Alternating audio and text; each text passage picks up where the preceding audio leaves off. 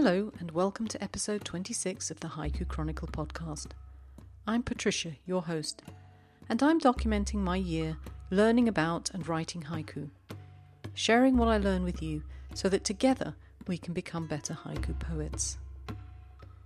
Thanks very much for your feedback from last week. It seems that the relationship of haiku with pain and healing is a connection that many people can understand from their own experience. This week I'm celebrating the halfway mark of the year I'm dedicating to haiku. I'll talk about that in a minute. We'll be visiting Australia in the company of Giddy Nielsen Sweep, and I'll be having a little rant. Let's start with some of the things, but not all by any means, that I've learnt so far this year. Writing haiku is hard, much harder than I thought.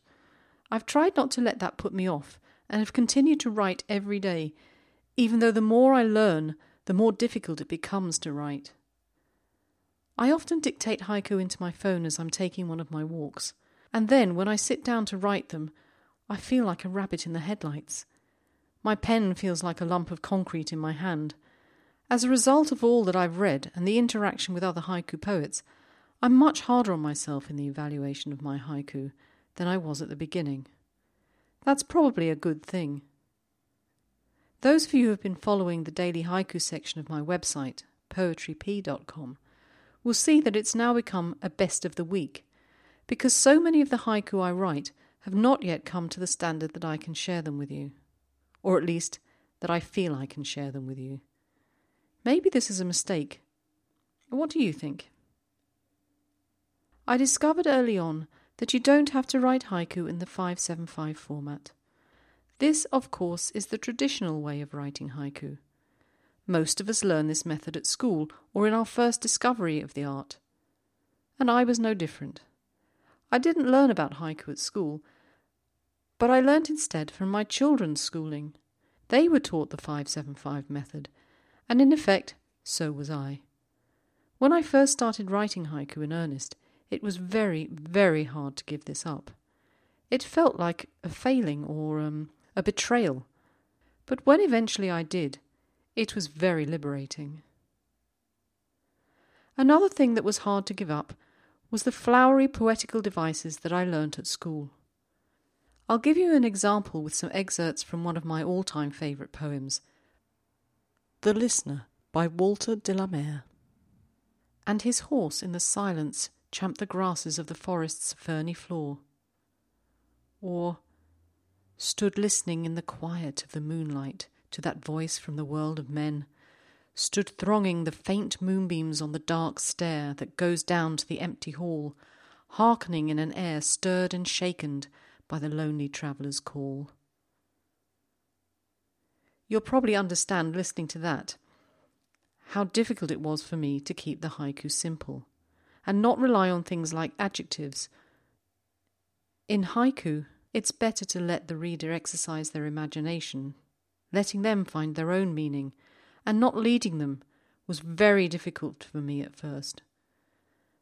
Perhaps I'm now guilty of going too far the other way. That, I hope, will improve as I get better at editing. Early on in the year, someone very kindly took me to one side and informed me that the only thing that is capitalized in a haiku is a proper noun. I was mortified, because actually, had I been taking notice of the haiku I'd been reading, this was blindingly obvious. These are just a small selection of things that I've learnt. I hope by the end of my year I'll have a set of rules that will help me write consistently better haiku. Now, on to a topic that intrigues me collective consciousness and haiku. What do you think the point of haiku is? I tend to think of it as capturing small instances of our lives and sharing them with others, evoking some emotional response or an aha moment. Now, whilst the haiku remained in Japan or conformed to the rules of Japanese haiku, then there was a code by which you could understand them. Writing within one culture for one culture, it was possible that most people would understand your haiku.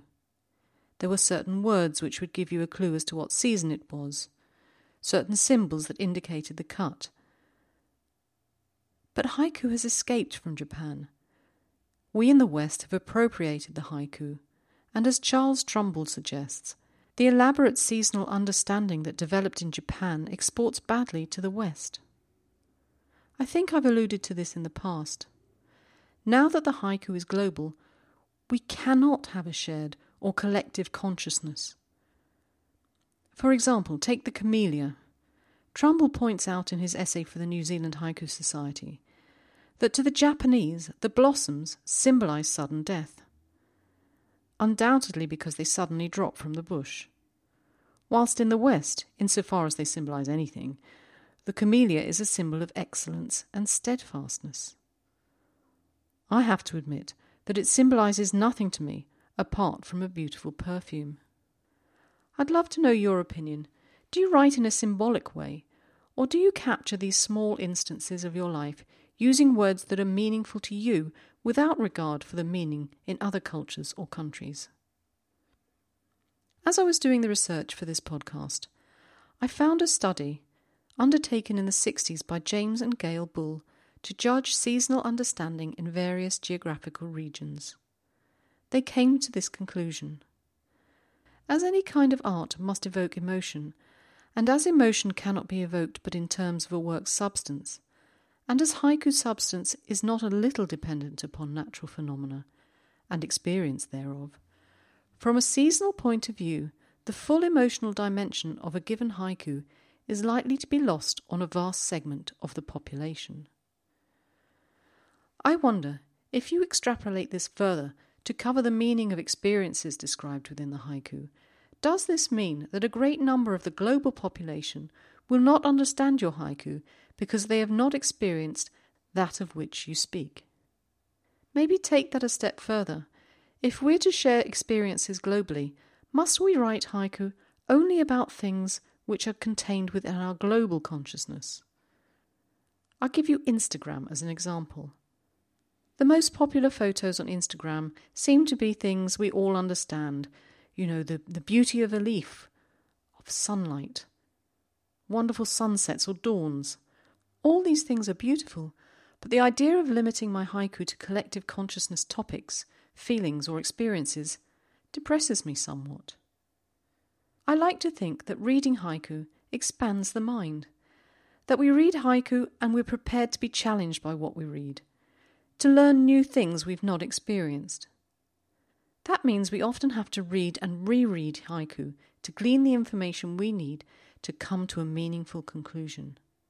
Not to swipe away the haiku because its meaning is not immediately apparent, or the experience is not one which you share. What do you think? I'll leave you with this thought. From any poet at any time, it's possible to discover poems that are profound meaningful, or affecting if we are prepared to give them a sympathetic hearing. Okay, rant over. Let's move on. Let's go to Australia, where we meet Giddy Nielsen Sweep again. But before I go on, I have to say congratulations to her. She was published in the latest Cicada's Cry. They're now taking submissions for the summer issue, but you need to get going. They close at the end of the month. Well done, Giddy. Giddy has started her own haiku group in Brisbane, the Bombora Group, and she tells me that things are going well so far. You may also remember that Giddy and her editor Dawn are putting together a book, Breathe Haiku. They've discovered that they actually have too much content for one book, so we'll begin with a book containing Australian haiku only. I'll keep you posted on its progress. Today, Giddy is sharing this with us. Sleeping alone, curlew cries outside. I cry inside. Now, I don't have any experience of a curlew, but I've substituted the cry of a lone bird from my part of the world, and this poem just breaks my heart. Can you feel it too? This haiku has, in my humble opinion, found the collective consciousness successfully. Why?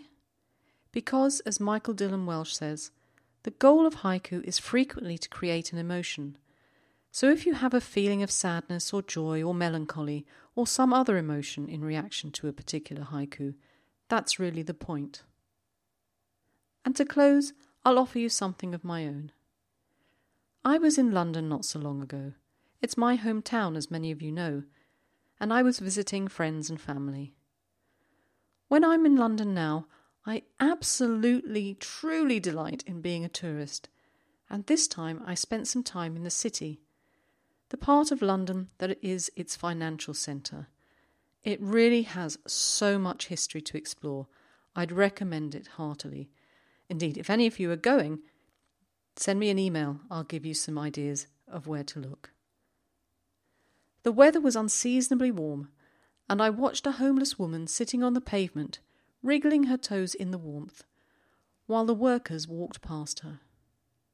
And this was the resulting haiku. A homeless woman wiggles her bare toes. Stilettos walk by. Can you see the picture? And going back to my previous rant, can you feel the emotion or sense the emotion?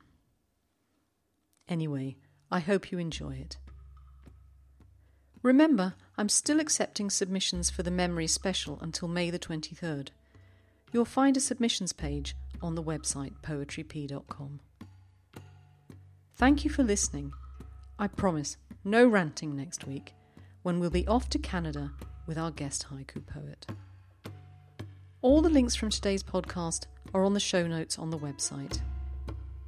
Take care and keep on writing. See you next week.